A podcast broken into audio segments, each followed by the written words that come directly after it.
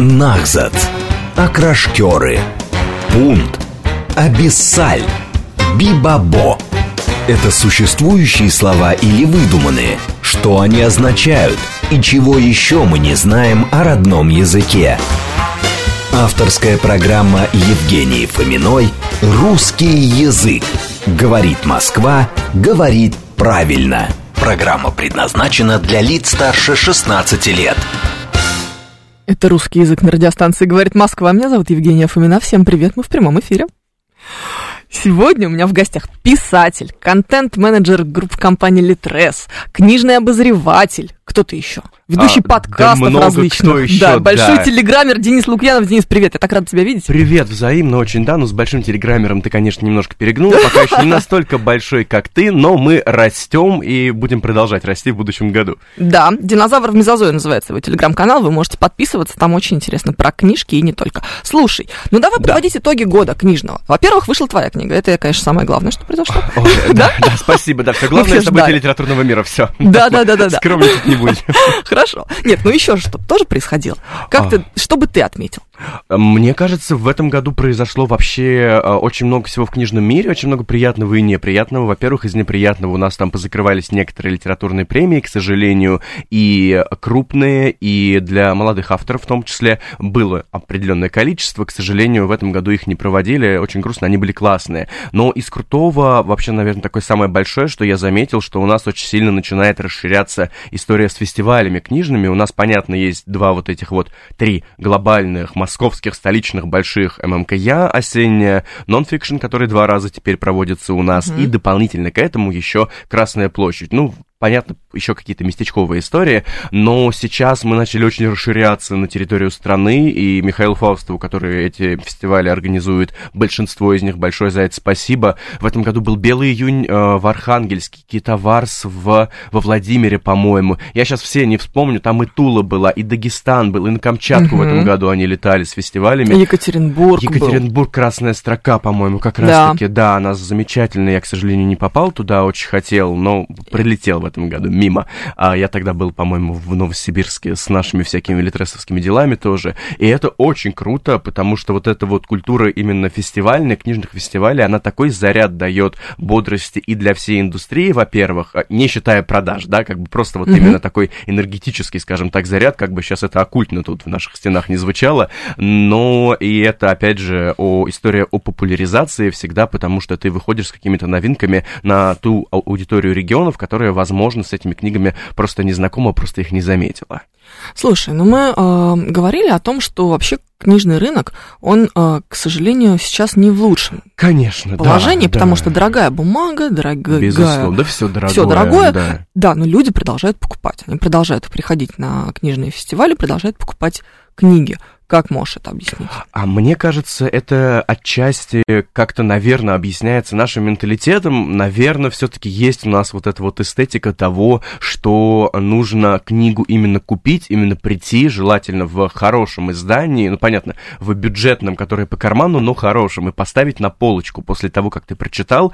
А сейчас, насколько я знаю, у многих э, вот эта вот э, штука с менталитетом, она немножко ломается, люди читают электронку, и если им нравится, они покупают все равно на пол мелкую бумагу, то есть ты как бы тратишь на книгу дважды деньги, но просто раз она так понравилась, она должна быть на полке. То есть это вот такое, знаешь, видоизменение со временем менталитета, что-то такое на уровне всяких культурных взломов. Тут такое интересное на самом деле. С одной стороны, вроде как будто бы ты платишь два раза за эту книжку. С да. другой стороны, с другой стороны, ты не покупаешь то, что тебе не понравится, и что будет потом занимать только место. Правильно, да. И с третьей стороны, если у нас упадет однажды весь интернет и все сломается, у тебя твоя любимая книга всегда будет на полке. Если что, ты там ее возьмешь, перечитаешь, куда-нибудь перепишешь, я не знаю. Но тут, кстати, есть очень интересная такая тенденция, что у нас э, молодежная литература, литература янга-далтовская, она, ну, для молодых взрослых, если по-русски говорить, э, раз уж мы на программе «Русский язык». Да, нет, нормально. Разговор, Моя да. аудитория знает, что такое Young Adult. Ну вот, прекрасно, на всякий случай. Дополнительно. Короче говоря, эта аудитория, она а, больше любит бумажные книги читать, как бы не парадоксально, но кажется, люди молодые, наверное, должны все читать в телефонах, там, в планшетах, но для них важен это, именно вот этот элемент книжки как артефакта. Книжки обязательно часто в красивом издании, они очень любят подарочные издания, и поэтому на эту аудиторию какую-нибудь там книгу, которая изначально вышла, ну, в твердой, неважно, в мягкой обложке, ну, просто просто вот обычную книжку. Если она хорошо пошла, то подарочная потом раскупит все те же, кто покупал обычное, просто потому что есть вот эта вот эстетика иметь на полочке какую-то красивую книжку изданную. Mm. То есть э, мы как будто бы уходим от этих э, интерьеров, в которых раньше не было книжных шкафов, интерьеры как нулевых. Будто, как будто мы возвращаемся к Возвращаемся ним. к интерьерам, в которых они были. Слушай, ты заходила на Озон в последнее время, сколько там этих книжных стеллажей на любой вкус и цвет. Вот мне кажется, это, ну, отчасти показательно, да? Полочка, елочка книжная, стеллаж во всю стену, стеллаж в пол стены, стеллаж с двумя полочками. Ну, это не стеллаж уже, но две ну, полочки друг на дружке, да. Поэтому, наверное, да, мне кажется, мы э, отчасти возвращаемся возвращаемся в эту стезю. Слушай, читают ли классику, по твоим ощущениям? По моим ощущениям, а, не то чтобы особо, мне кажется, сейчас. Э, я знаю, что многие издательства, они пытаются эту историю наладить, и в том числе, ну, как мы всегда говорим, на молодежную аудиторию, классическую литературу снова популяризировать. Они переиздают там с иллюстрациями популярных молодых художников, там с обложками в аниме-стиле. Недавно вот у издательства «Миф» они анонсировали «Чучело», и там вот прям такая аниме-аниме-обложка. Не то чтобы я имею что-то против аниме-обложек, и картинка-то красивая, в принципе, но там прям вообще не мэчится с историей, там как будто я сейчас посмотрю, знаешь, а, хоррор типа «Детей кукурузы», не знаю, помнит ли кто-то этот да, фильм? Да, конечно. О, прекрасно, отлично, все, мы друг друга понимаем, Книжку это уже мы главное. помним в первую ну, очередь. Ну, да, и книжка, и фильм у меня просто еще с кучей обзоров этого фильма очень смешных ассоциируется книга именно, ну и вся эта сама история. А, поэтому, а, наверное, все-таки не так ее сильно читают, еще во многом потому, это не потому, что у нас, знаешь, молодежь плохая, не читающая, и вот эта вся история, а потому что просто, наверное, сейчас это слишком, слишком тяжело идет, потому что все-таки это серьезные тексты, это тексты достаточно, ну, иногда для кого-то трудно читаемые, иногда просто они серьезные именно с точки зрения содержания, даже тот же Чехов, который ха-ха-хи-хи, он сначала ха-ха-хи-хи, а потом у тебя начинается экзистенциальный кризис, когда ты прочитал там, а, я не знаю, «Смерть чиновника», ну, мне грустно становится. Ну, ну если обдумать, самое. да. Да, то есть там на самом деле это все не так весело, как кажется. Это смех сквозь слезы, я вот так его обычно всегда характеризую. С другой стороны, понимаешь, это же в рамках обучения тоже происходит. Ну, то есть, э, если тебе да, да. надо прочитать э, Анну Каренину в школьной программе, по-моему, она, кстати, не входит «Война и мир» там. Ну, неважно. А, тебе все равно нужно прочитать этот роман, mm-hmm. и, наверное, если он будет в другом издании, это будет Прикольнее?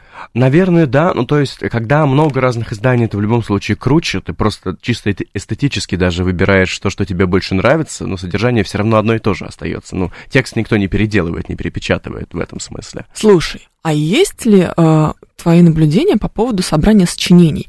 Ты представляешь себе классический О, шкаф, да, да бабушки, например. Пушкина. Да что, бабушки у меня тоже стоит, это вот классическое собрание сочинений Пушкина. Там три тома в классическом, да, красные с золотом, ну, то самое. Десять просто красиво звучит. Десять да, красиво да, звучит, да. Вот, 20 томов самый. Диккенса. О, да, боже мой, его у меня нет, 12. к счастью или к сожалению, я даже не знаю. Не надо прочитать столько Диккенса, это не имеет ни малейшего смысла, он еще плохо переведен, к сожалению.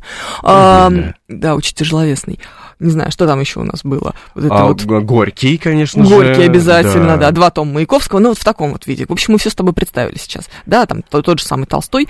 Как будто бы у меня есть ощущение, что сегодня в книжных магазинах ты с этим не сталкиваешься. Ушла мода на собрание сочинений? Как будто бы да, мне кажется, более чем она ушла. И, наверное, тут все-таки два фактора. С одной стороны, и читательский интерес э, к этому не идет, потому что, во-первых, у тебя у многих остались вот эти вот классические собрания сочинений. И, с одной стороны, зачем покупать новые именно в таком же формате, в собрании сочинений. А с другой стороны, это с издательской стороны все-таки достаточно затратная история. Мы с тобой вначале сказали, что все дорого, а, достаточно рискованно, и почему-то мне кажется, что просто нет интереса, и поэтому никто даже не хочет особо рисковать, лучше переиздавать. Ну, смотри, хотя с другой стороны, вот мы говорим сейчас с тобой о таких классических собраниях mm-hmm. сочинений, но, например, если мы переиздаем, опять же, там много романов, я не знаю, много текстов, скажем так, Льва Толстого, условно говоря, под обложками от молодых художников, то, что я говорю, это же тоже можно считать собранием сочинений, просто это называется книжная серия, или вот в Эксмо выходит,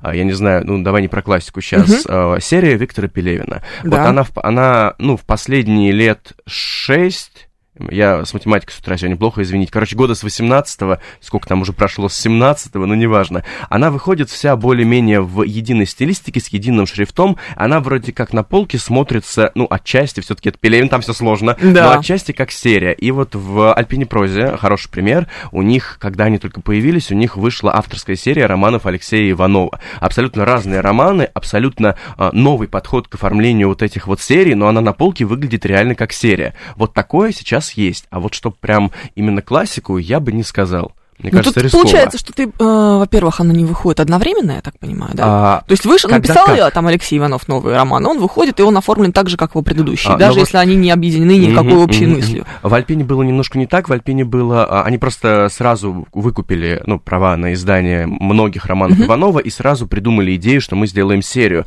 Но если у них выйдет что-то еще Ивановское, они, конечно, впишут в серию. Но чаще происходит, как ты говоришь, то есть одну книжку написал, а, и это подстраивается в серию. Другую там через год написал, это подверстывается в эту серию именно. М, вот так. Но все равно там не будет вот этого вот классического том первый, том второй. Да, нет, конечно, без этого всего. Или сейчас, как, например, если мы там про жанровую литературу вспомним, просто вот недавно буквально вышел роман э, Гая Гаврила Кея, это очень э, классный автор фэнтези, он канадец вообще сам, он пишет фэнтези, которая поч- про- почти не фэнтези, почти исторический роман, то есть он берет, например, э, эпоху борьбы в Испании христиан и мусульман и делает из этого фэнтези, ты все узнаешь, он просто меняет там название, у него мусульмане, не мусульмане, христиане, не христиане, там евреи, не евреи, добавляет капельку какой-нибудь, ну, вот такой вот мистики, магии, и все, вот у него получается фэнтези. И его сейчас ребята из Эксмо переиздают потихонечку, а, не только новые книги, но и старые книги, там по книжечке две в год максимум, в единой серии, с единым оформлением. Каждый роман, он отчасти уникален, но каждый роман, он вот в этой а, полке книжной смотрится как серия, то есть это такая история, ну, там все книжки как мозаика практически выглядят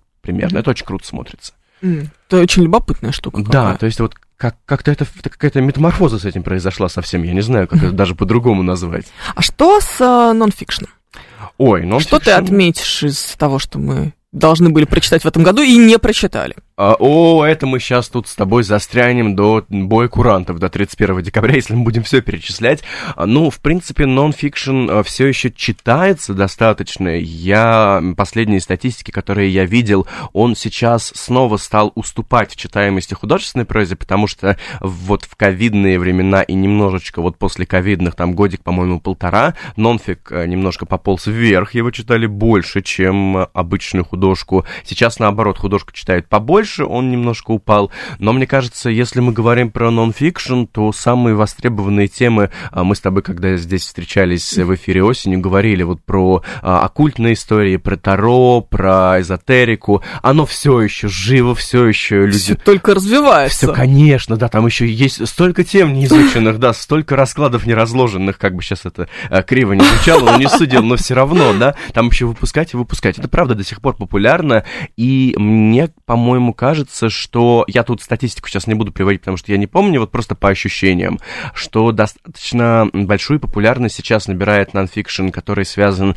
с мифологией. Сейчас очень много в разных издательствах выходит разных серий, вот именно как собрание сочинений, либо отдельно какие-то книги а, про мифологию, новый перевод египетской книги мертвых с комментариями, новый перевод Беовульфа, новый перевод а, Эдды, новый перевод а, Молота ведьм, и там просто там для чайников, ну, условно говоря, про такую-то мифологию, про такую-то. Это достаточно интересная тема и такой, мне кажется, большой феномен вот уходящего года, в том числе, что все резко заинтересовались в мифологии и какими-то этническими историями, то есть народными там легендами, сказками, не всегда это мифы, именно в рамках и нонфика, и художественной прозы. Так что я бы сказал вот это, и, наверное, ну, психология, вот это вот «Будь бережен к себе», у Оли Примаченко тут как раз книга недавно новая вышла, да, это все еще популярно, мне кажется, это вот такой вот, а, ну, я сейчас по-английски хочу сказать, вот это essential nonfic, такой из- изначальный нон- нонфик, концентрированный нонфик, то, что многие понимают, когда ты им говоришь нонфикшн, они сразу думают там а, бережно к себе, нежно к себе, что-то такое. Да-да-да. А, напоминаю, что у нас а, прямой эфир 7373948. Это телефон прямого эфира, плюс 7 925 4 восьмерки 94,8. Номер для ваших смс-сообщений. Говорит МСК Бот латиницей в одно слово. Это мы в Телеграме, вы можете к нам присоединяться. Все вспомнили про собрание сочинений, конечно же, Ленина. У тебя есть а, ну, с- собрание сочинений Ленина? Вот Ленина у меня нет. Может быть, где-нибудь на даче надо проверить на втором этаже, где какие-то книги еще лежат. Мы постарались их все в основном рассортировать. Может быть, там где-то у меня дедушка заныкал. Он, мог, он мог заныкать, чтобы никто не наложил руки на эти книги случайно.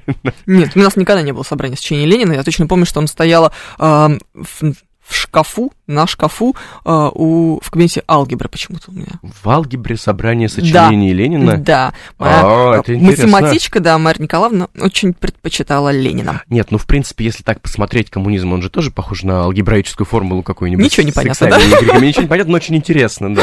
Да, как-то так. Слушай, да. Ну, э, ладно, с нонфикшеном тоже как-то плюс-минус разобрались. Угу. Чего будем ждать от следующего года? Есть какие-то прогнозы? Э, да, хороший вопрос, чего от него ждать. От него уже не знаешь, что ждать ни, ни в книгах, нигде. Это тут была недавно новость, мем крутился в э, интернетах этих ваших про то, что в гробнице, э, не в гробнице, прошу прощения, короче, в пирамиде, по-моему, Хеопса, или не Хеопса, где-то, я уже не помню, если честно, там нашли какие-то вот потайные камеры. Это нормальная история, которую раньше не могли обнаружить, сейчас благодаря современному лазерному сканированию обнаружили, и там говорили исследователи, что они их собираются в конце года открыть и посмотреть, что там. И там да вот нет, эти... Не надо. не надо, пожалуйста, да, мы хотим, чтобы был сюрприз, зачем вы нам спойлерите, что нам ждать в будущем году. Поэтому про книги, честно, не знаю, мне кажется, будет продолжаться тренд вот на мифологию во всем какое-то время еще, ну год, наверное, точно, может быть, полгода, по моим ощущениям. Мне кажется, будет продолжаться тренд на...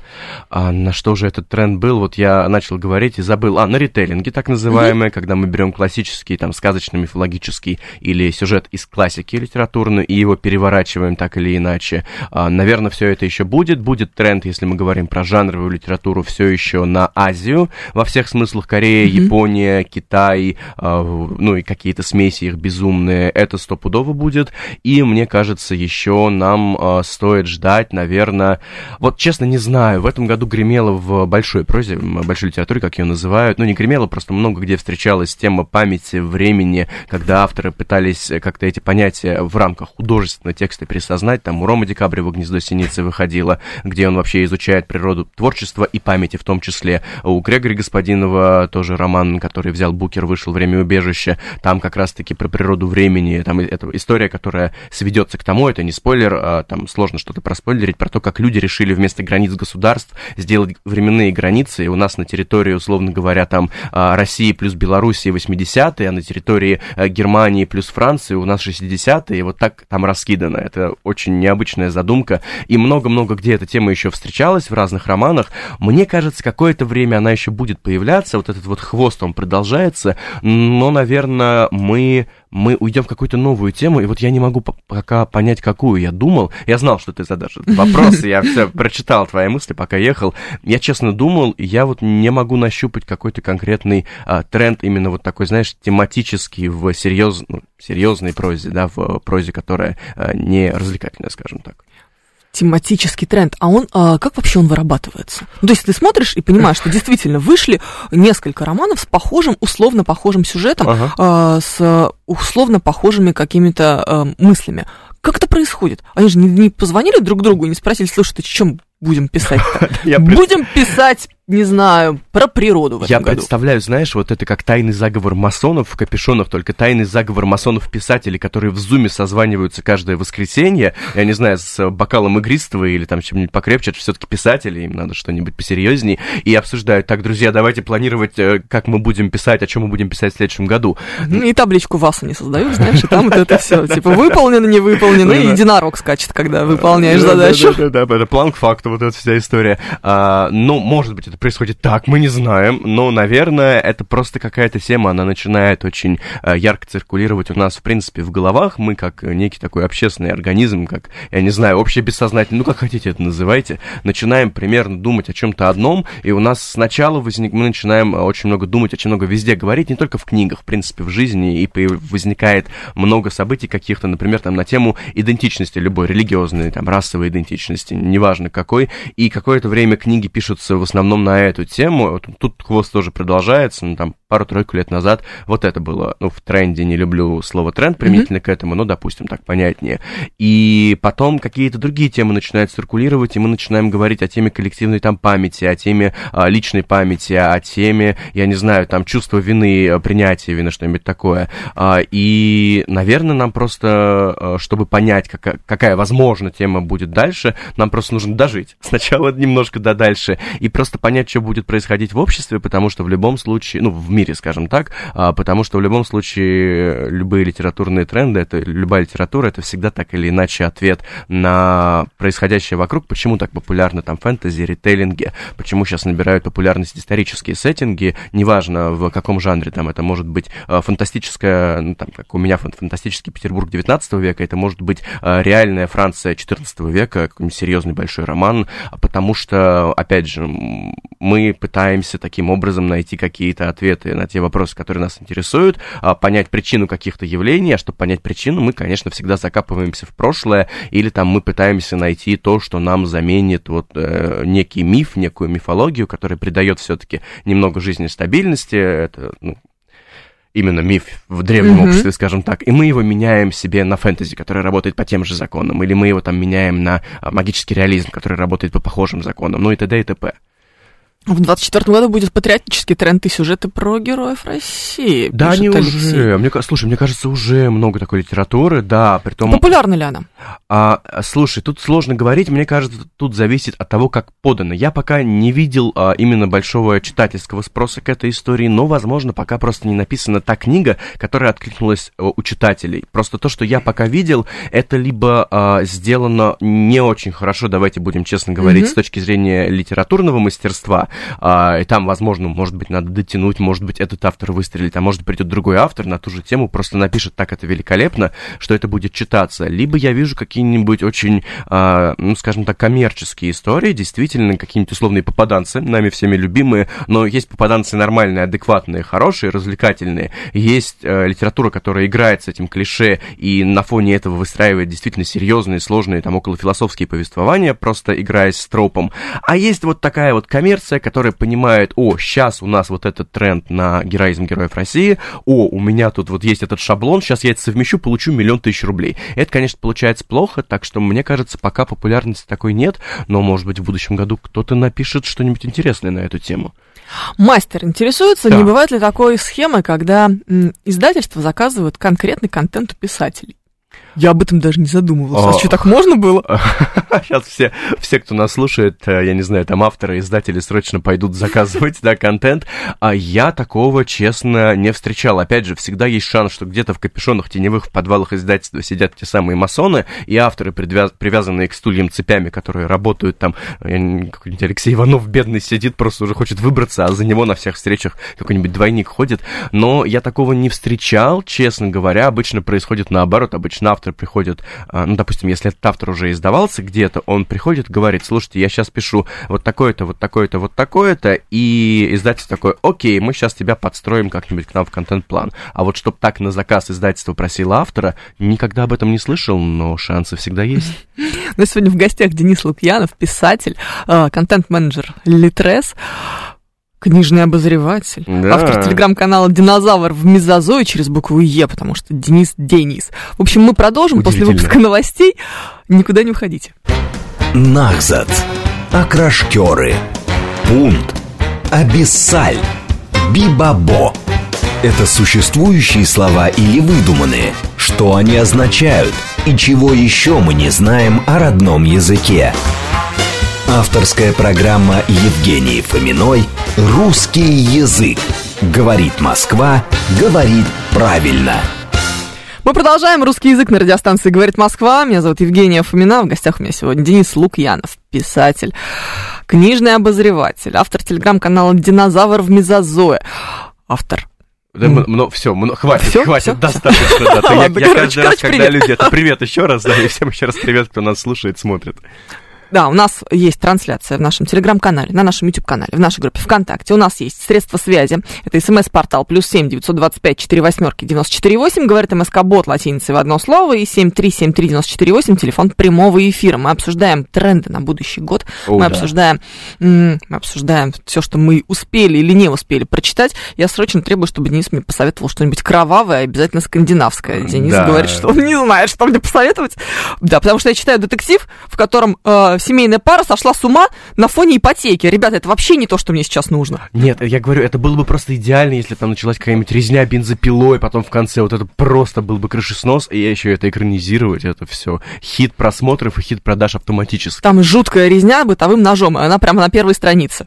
Ну, это не то, это не бензопила все-таки. Давай как-то это расставлять приоритеты будет. Ну ладно, хорошо, тебе хочется как-то, да, поактивнее, больше экшена, да? Больше, больше, больше, конечно. Ну, мы же все-таки что мы ждем от скандинавской резни? Мы ждем не ипотеку, мы ждем скандинавскую резню. Ипотеки нам и в жизни хватает, а вот скандинавской резни не Так, особо. ну еще там со скандинавской резней это. Что ты там сказал, что А, нужно да, почитать я про метеоролога? а, успел Жене тут насоветовать. Книжка не то чтобы особо новая, она все-таки как бы позиционируется на подростковую аудиторию, но ее прекрасно читают многие взрослые, и отлично она идет. И вообще там все очень жестко, она 16 ну и там и 25, и 30 плюс прекрасно, и всем остальным тоже замечательно. А роман называется Лилихейм Волчий ветер. Автор Николай Ободников выходил в издательстве Кислород аж весной, по-моему, этого года. А, история, если вкратце, про ам, главного героя, собственно, подростка, который вместе с семьей приезжает в некий маленький скандинавский городок. Сразу понимаете, что уже что-то там нехорошее произойдет, какая-нибудь резня тоже чем-нибудь обязательно. У него отец а, метеоролог, и там какое-то очень странное погодное явление в этом городе. Они приехали туда все это дело изучать. И дальше там а, начинается то, что все взрослые внезапно превращаются в волков, таких полуоборотней, полуволков. Они начинают там всех Кайф. резать, грызть, там начинается просто трэш дичайший абсолютно. Более того, город потом из-за, опять же, жутких скандинавских наших любимых погодных условий блокируется от остального мира, то есть все зажимается герметично вот в этом городке, и дополнительно к этому там есть еще такая щепотка приправа э, скандинавской мифологии, потому что все это связано с э, дочкой вот этого большого волка э, Фенрира, я постоянно неправильно его, по-моему, произношу, который, короче говоря, на цепи сидит и в скандинавской мифологии, и никто ему кушаться не дает, бедный, бедный песик. Кайф. Да. Отлично, мне кажется. Прям, Прям мне здесь вот- все вот- вот нравится. вот никакой такое, ипотеки, то, да? Никакой ипотеки. Там- Ничего про ремонт. А, ничего про ремонт, никакой ипотеки, там семейные всякие вот эти вот дрызги есть, но без ремонта и без ипотеки. Нет, там как бы там Идеально. есть ремонт, там герои кое-что обнаружат потом в погребе, в Все, подвале. все, все, я уже буду читать. То, что надо под конец года. Да, это, это просто прекрасно. Что еще а, посоветуешь почитать на каникулах? Что мы будем читать вообще? У нас впереди целых, сколько там, 9 дней? Девять дней, да, Восемь. девять или восемь. Много, много, Ну, много, если много. что, если что, мы не выйдем, просто будет девять. Все хорошо, да. Мы начнем раньше. А, не. Завтра. Нет? Ну, не надо, нет. Мы А, нет. сегодня хотели начать. Ну, в принципе, ладно, тогда завтра можно. Я думал, ты говоришь, мы начнем работать раньше. Отдыхать такой, «Нет, начнем тогда, раньше». Пожалуйста, сколько угодно, хо- хоть вот после эфира сразу, вообще запросто. А, на будущий год, на каникулы, точнее, из того, что вышло, а, наверное, ну, давайте так, я постараюсь сейчас максимально разножанрово это сделать в м, Полыне в издательстве, где у меня вышел «Век серебра и стали». Да, ну, ну, давайте. Для начала мы читаем «Век серебра и но стали». я себя как бы не хотел советовать, но это Как сделала, это? сделала Как ты, это? так что моя совесть чиста. Спасибо. Да, почитайте «Век серебра и стали» про альтернативный Петербург 19 века с египетскими богами. А, Такая история про, про веру, про мир, который немножечко сошел с ума и сломался без резни, правда. Нет, ну там пара э, пару раз ножом кого-то пырнули, но без резни в основном. А потом в Полыне еще буквально недавно вышел роман для тех, кто хочет э, себе пощекотать нервы, почувствовать себя подростком немножко. Не, давай другой, я про это уже говорил на том эфире, хорошо. А, для тех, кто любит фэнтези э, и немножко любит, когда играются, то, что я тебе до этого в эфире говорил, с тропами попаданчества. А, это роман Флорендейл, одна из них, история про волшебный мир, э, некогда Флорендейл, э, куда однажды начали открываться некие странные порталы, туда попадали люди из нашего мира. И вот однажды туда попал политик, которому в нашем мире очень не повезло, он увидел большую перспективу в этом мире, он э, вместе с ученым придумал, как эти прорехи делать стабильными, притащил туда армию, захватил мир, устроил диктатуру, и волшебное государство стало аналогом индустриальной страны любой примерно 20 века. А, Соединенная Федерация, она стала из вот этого волшебного королевства, где вот этот чувак в красных перчатках правит, но он, так произошло, что пока королева вот этого бывшего королевства, простите за тавтологию, была в заточении, а, она успела зачать ребенка, а, девочка за время выросла, и вот, собственно, на момент романа у нас есть три героини, и каждая из них потенциально может стать наследницей престола, дочкой этой королевы, никто не знает, кто из них эта да девушка. Прям «Игра престолов». Вот такая «Игра престолов», да, там все-таки несколько другая тональность, но такая, да, «Игра престолов», не знаем ни мы, ни герои, ни диктатор, ни хорошие ребята, там условные, ни плохие ребята, и вот всю книгу мы пытаемся догадаться, кто что, очень такое приятное, хорошее фэнтези, которое классно вот играется с клише. Для любителей э, большой литературы, почитать такого серьезного на праздниках, ну мало ли, философского, но вдруг у кого-то времени не хватало слушать, что такое лицо сразу делаешь. Ну ладно, ладно. А я, Может допустим, быть, это вообще буду я. Да, вот сейчас я тебе расскажу. Ты сначала скандинавской резни, а потом для контрастного душа нужно окунуться во что-то э, философское, красивое такое. Я, наверное, посоветовал бы вам почитать в Альпине прозе. Недавно вышел роман «Одиночка» Риты Ронжиной. Он, ну, как недавно, он вышел, получается, ближе к лету, к весне, но поскольку мы сейчас не при новинке будущего года, а что почитать на праздниках, моя совесть, опять же, чиста. А, это история, история про героиню, которая родила ребенка с ДЦП, и как бы ее в тот момент, когда она забеременела, бросил молодой человек, и она вот осталась одна, и там все начинается с того, что вот она а, рожает, и потом какое-то долгое время находится, собственно, в роддоме, пытается вообще осознать, что с ней произошло, и говорят, что у нее ребенка такой диагноз, и вся следующая книга — это история о том, как она преодолевает себя, как она преодолевает свою сначала, сначала не любовь к этому ребенку, потом свою любовь к этому ребенку, и по сути, это история, которая построена в формате дантовского, собственно, божественной комедии, его путешествия из ада через чистилище в рай. Там точно такая же структура, потому что там вот просто очень яркий элемент, когда героиня вот находится еще в, ну, в больнице, хочу сказать, вы понимаете, о чем mm-hmm. я говорю, в заведении, в этом она идет по темному коридору, очень страшному, ей кажется, что сейчас из окон полезут монстры из компьютерной игры, э, Дума, может быть, ну, я думаю, кто-то помнит. Опять же, к резне возвращаемся всегда, mm-hmm. и там вот это очень ощущается, потом она долгое время находится в квартире, боится куда-то выходить, и там вылезает только в ночные клубы, потому что она а, понимает, что ей хочется там личной жизни, т.д. и т.п. Это вот история с чистилищем таким замкнутым, и дальше там начинается, а, после того, как она приходит к лжецелительнице, которая обещает ее ребенка, естественно, магическим образом вылечить, да, как мы сегодня по теме оккультного тоже аккуратненько идем mm-hmm. во время всего эфира. В общем, после этого она уже начинает идти к свету, все у нее становится конечно, хорошо, но не сладко. Хорошо это не дамский роман такой вот в плохом понимании, это хорошая, качественная проза про женщин, ну, для женщин и для мужчин в том числе. А мы, когда его э, читали, так получилось, что мы этот роман читали, а, когда ехали на Тавриду, на литературный семинар, и не помню, какой год, 22-й, 21 21 это, по-моему, год был, 22 короче, неважно. И мы его читали в рукописи, пока ехали в поезде, тогда самолетами уже нельзя было долететь до Тавриды. Ну и мы ехали, и вот еще один автор, Ром Декабрев, который как раз-таки тоже в Альпине потом вышел после этого, он говорил, что он пока читал, у него сводила матку от этого романа. Ну, то есть вот настолько, да, оно только для всех. Не думайте, что это вот только женщинам mm-hmm. читать. Очень классная книжка, очень светлая, очень э, трагичная местами. Еще раз название. «Одиночка» книжка Маргарита Ронжина, издательство Альпина Проза. А, но она, опять же, она вот чисто вот как в жизни, то есть сладко будет хорошо, будет приятно, но не приторно сладко. И последнее, наверное, что скажу, чтобы не затягивать, на праздниках почитайте праздничную историю, а, отчасти, которая вам создаст настроение, отчасти, которая вас э, вгонит, возможно, в какие-то размышления тоже философские. А, роман называется «Чудо. Тайный авторитет». Екатерина Звонцова вышел издательстве в Popcorn Books вот только-только. Это своеобразный ритейлинг рождественской песни Диккенса в антураже Москвы 1880-х годов, 88-го, по-моему, или 82-го, но неважно. Это... Ой, звучит так, как, что, что, как то, что я хочу. Вот, отлично. Сейчас я тебе и тебе ее продам. Я недавно ее закончил и обзор написал как раз-таки. Это история про а, молодого следователя Ивана К. Ну, понятно, вот в духе русской классики у нас там граф, граф и графиня Д, К, Лизе там будет еще, а, который эм, когда-то давно, 10 лет назад, он э, оказался свидетелем очень страшного преступления, которое было связано с сексуализированным насилием над детьми. А, то есть там, вот, да, завязка такая серьезная. И он начал это дело расследовать, и получилось так, что теперь, 10 лет спустя, он, помина... он понимает, что тогда из-за него пострадал невиновный, потому что он что-то с чем-то не так сопоставил, а теперь этот человек, он после того, как там он был все наказание, он его начальник вот в этом полицейском отделении, он на самом деле очень хороший человек, то есть он не ставит ему палки в колеса, вообще никак это не вспоминает эту историю, и он хочет разобраться, хочет это исправить, канун Рождества, он остается в полицейской части 1, зажигает свечу, и к нему по очереди являются три духа, рождественский дух, который отвечает за тайну, дух, который отвечает за авторитет, дух, который отвечает за чудо, и вместе с ними он совершает путешествие, как у Диккенса, в прошлое, в настоящее и в грядущее. А, первые, там, три духа, они все очень разные, и мой любимый это второй, это Порфирий Петрович Достоевского, а, отчасти, который немножко поехал крышей, ну, это все-таки дух рождественский, ну... который постоянно говорит с голубчик, с ну, с вот а, эти вот все истории. Гадость.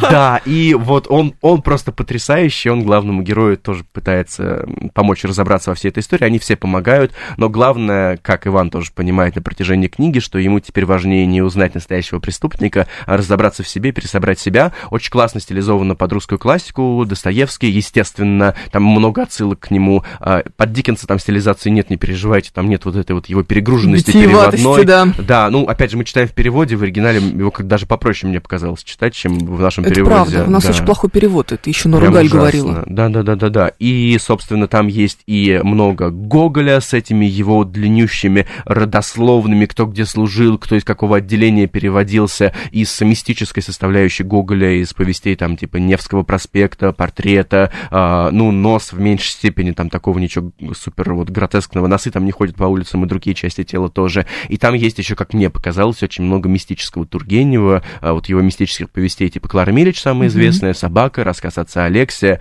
и т.д. и т.п. Очень классная, рождественская, серьезная, глубокая и потрясающе сделанная история.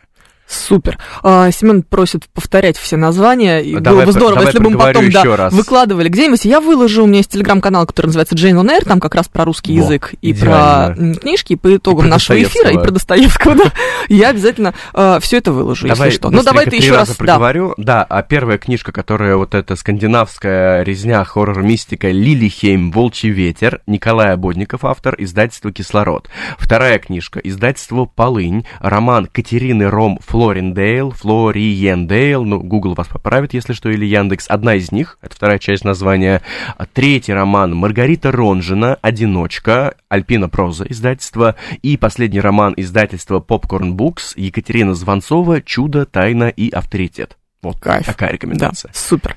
Так, ну что, мы закончили с рекомендациями на, э, получается, праздники, наши долгие да, праздники. Да, конечно.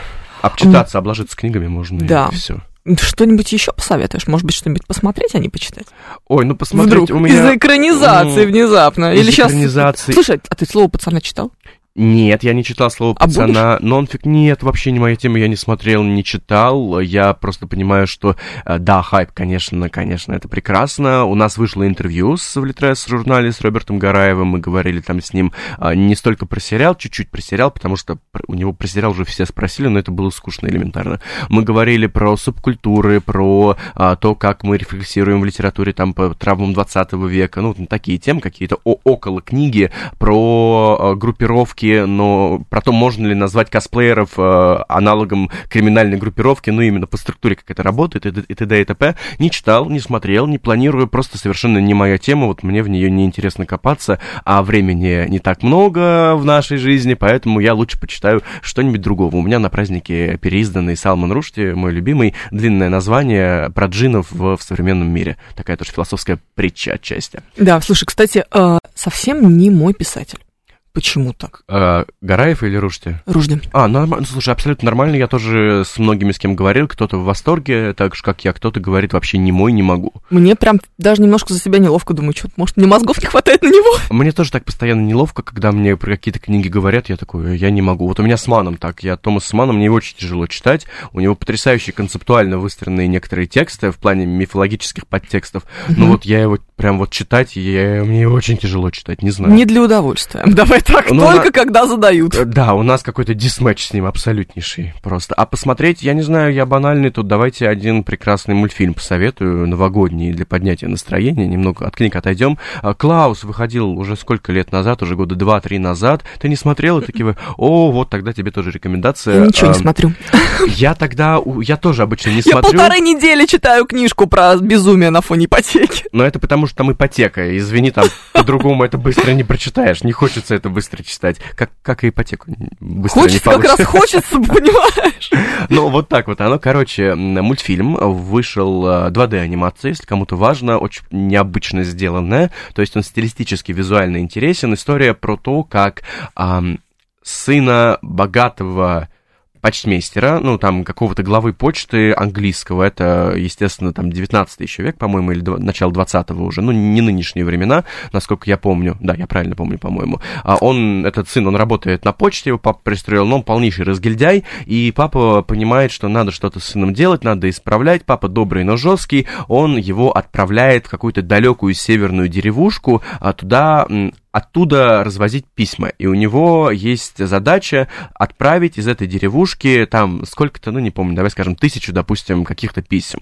А там, естественно, почтовое здание заброшенное, не работает. И в этой деревне, ну, в маленьком городке, скажем так, там есть два таких семейных клана, не то чтобы мафия, но вот две семьи, которые друг с другом борются. Одни рыженькие, другие черненькие. А, Про ведьм шуток там не будет, не переживайте. А, Короче говоря, они борются, и из-за них, естественно, все как бы работает немного не так, как хотелось, все недружелюбные, а канун Рождества, вот эта история, он там знакомится с э, девушкой, которая преподает в местной школе, вы бы видели, вот а, стоит посмотреть ради первого кадра, как выглядит эта школа до того, как они ее переделали, это просто жесть какая-то. А, и он с ней знакомится, он знакомится с местным, э, очень таким мрачным, живущим в лесу отстраненно а, лесорубом, как ему говорят, который еще параллельно, оказывается, делает деревянные игрушки, которого зовут Клаус. Ну, понятно, большой мужчина с бородой и в красной одежде. А, и у него очень трагичная предыстория, потому что это не спойлер, у него там погибла жена в свое время, и вот он в память о ней делает эти игрушки. И потом так получается, что сначала вот этот главный герой, а, почтальон, он хочет а, использовать все свои знакомства так, чтобы побыстрее оттуда свалить, но, естественно, его очень можно понять, оттуда хочется свалить как можно быстрее, иначе там начнется резня бензопилой, вот та самая. Которую мы ждем. который без ипотеки, при том, да, вообще никоим образом. Но потом он понимает, что ему предстоит что-то исправить э, в этом месте, вернуть туда какой-то дух адекватности, я бы даже сказал, не Рождества для начала, а, и, собственно, он потом в итоге нормально подружится с этим Клаусом и влюбится в эту героиню, которая преподавательница. Вроде как кажется, звучит, может быть, немного клишированно, но потрясающе теплый, очень философский, очень глубокий мультфильм с шикарной рисовкой. Прекрасная рекомендация, просто супер. Ну и что? Чем будем заниматься вообще в следующем году? Что мы ждем? Спать, кушать, это не подойдет, два таких Это подойдет. Да, параллельно будем читать. Нет, что мы ждем от следующего года? Я думаю, от следующего года... Так, самая ожидаемая книга следующего года. А, по книгам, слушай, самая ожидаемая книга следующего года, э, да, забавно, я сейчас буду повторять э, ту колонку, которую, э, спасибо тебе за возможность, я тут написал для газеты РУ недавно. Я бы сказал, что самая неожиданно ожидаемая книга следующего Она же года... пока не вышла, поэтому ты ее не повторяешь, ее еще никто, А, кроме меня, не видел. То есть вот, так вот как это работает. Все, супер. Ну, я- нет, со мной такие фокусы не прокатят. Мой мозг-то знает, что он это уже писал. Я бы сказал, что вот прям самое ожидаемое, а я не знаю, может кто-то из тех, кто нас слушает, смотрит э, про это в курсе, но, например, в следующем году сначала на языке оригинала, и я надеюсь, что переведут это тоже в 24-м на русском, пам-пам-пам, барабанная дробь, э, вот это поворот, э, включается мем, выйдет новый роман Маркеса. Неожиданно. А, я не помню, честно, как он называется, я уже забыл, колонку написал и забыл. А, там какое-то сложное, по-моему, название. Mm-hmm. Это история, которая, естественно, была написана самим Маркисом, которую он писал в последние годы своей жизни. Про нее говорят очень мало, рассказывают, что это история про героиню средних лет, которая приехала на некий остров, а, ну, опять же, как говорят в описании, чтобы возложить цветы на могилу своей матери. А, на этом описание заканчивается, там добавляют, что да, это в лучших традициях Маркиса, смесь вот этих вот чудес волшебных, психологизма, возможно, там будет какая-нибудь стариковская любовь его любимая опять, кто знает.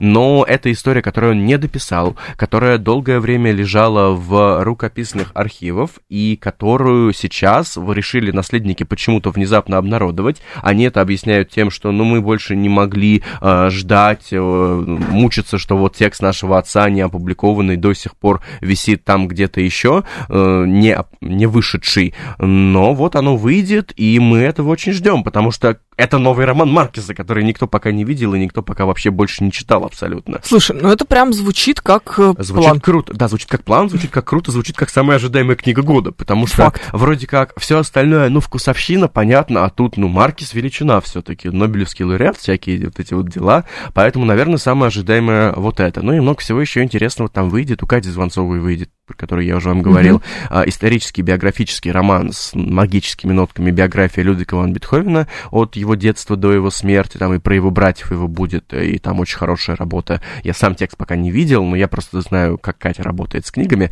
Там очень хорошая работа с матчастью. И что еще выйдет? А, выйдет роман «Невидимый человек». Автор, я не помню, честно, про США 70-х, по-моему, годов, mm-hmm. который показывает вот эту некую изнанку США, где не видно американской мечты, видно некое, нечто другое, и главный герой как раз-таки сам говорит, что я человек невидимый, и вы через меня смотрите на все эти события. Немножко тут, кто любит мюзикл «Чикаго», должен вспомнить вот эту вот песню «Мистер Целлофан». Э, такие у меня так, нотки вайбы, э, по-молодежному скажу, тоже возникают от этого, но в целом много-много Ты говоришь, скажу по-молодежному, это звучит как дед.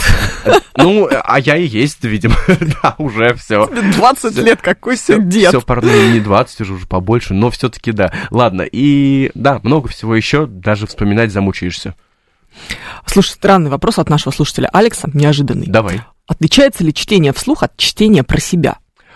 О, мне кажется, чтение вслух от чтения про себя очень сильно отличается, потому что когда ты э, читаешь вслух, на мой вкус, ты, во-первых, меньше концентрируешься, потому что а, ты, читай, ты читаешь не только себе в голову сразу, ты как бы читаешь вслух и себя же слушаешь. То есть ну, считайте, у вас дополнительные каналы восприятия включаются, которые не нужны. Это если для себя ты вслух читаешь, я имею в виду. Понятно, что обычно мы вслух читаем все-таки кому-то, не себе. Это Подумала, немножко... себе читать вслух, это даже странно. Ну, нет, это не странно, если ты учишься читать вслух, тогда это не странно. Да, как бы в школе, там вот эти все истории, я не знаю, у нас было скорочтение в школе, где мы учили нас, учились на скорость читать вслух, и потом еще пересказывать то, что мы прочитали, там, на вопросы учителя отвечать. Я знаю, что такая практика у многих еще была, не у всех, но вот нам так повезло, не повезло, даже не знаю. Это было всегда очень странно, я честно скажу, странно. Но мне кажется, вот только этим, наверное, и если мы уже говорим о чтении вслух, ну, понятно, там, да, профессиональном, в плане э, чтецов, в плане дикторского, это вообще уже другая история, это профессия, а чтение про себя пока еще профессией не стало. Хотя там э, придумали же какую-то нейросеть, которая, ну, якобы мысли читает, может быть, это тоже станет скоро новой профессией будущего. Прикольная идея, мне да, нравится, да, да. знаешь, чтение мы... чужих мыслей. Нет, почитай этот роман за меня про себя и протранслируй это мне в голову. Ну, звучит же, как план на 24 год. Нет, я хочу читать сама какой-то какой-то неправильный план. Я поняла, на самом деле, вспомнила вчера, как раз у меня был выпуск ага. новостей, один из какой-то. Я его читаю, а попутно думаю, что я сегодня буду готовить на ужин. Или что-то такое. И вот я читаю, и где-то на середине новости я понимаю, что я не знаю, о чем это новость. Если меня сейчас кто-нибудь спросит, о чем новость была, не вообще ничего. Да. А там, знаешь, какое-то интонирование какое-то происходит, mm-hmm. точка какая-то стоит, господи. Ты, ты знаешь, Ужас. Главное... Это вот просто про концентрацию. вот, раз. да, главное не сказать случайно, что а, сегодня в центре Москвы салат оливье зеленый горошек, да, да три да, да. колбасы, а произошло вот это все. Мне кажется, такое как раз не получится. Ты знаешь, самое сложное... Ну, э, как знать, как знать. Самое неприятное в такой ситуации, что может случиться, это если в тексте окажется ошибка. какая-то, потому что ты не О, сможешь да. ее быстро Поправить поправить и вообще понять, никак. что там да. править. Ну, начинаешь Да. думать, что там было не так, а тут зеленый горошек. Добрый вечер. Вот так вот. Это был Денис Лукьянов, писатель, а, книжный обозреватель, автор телеграм-канала «Динозавр в Мезозое» и вообще просто прекрасный, замечательный человек, который Ой, придет к нам еще ой. много-много раз. Спасибо тебе огромное. Тизер на будущий год. Да, это такой, это, это, план, это план. Спасибо большое, правда, Спасибо приходи еще. А, Друзья, это была последняя в 2023 году программа «Русский язык». Открываю невидимое шампанское. Да, с наступающим Новым годом, но мы с вами еще завтра услышимся в прямом эфире. Пока-пока. Пока-пока с наступающим.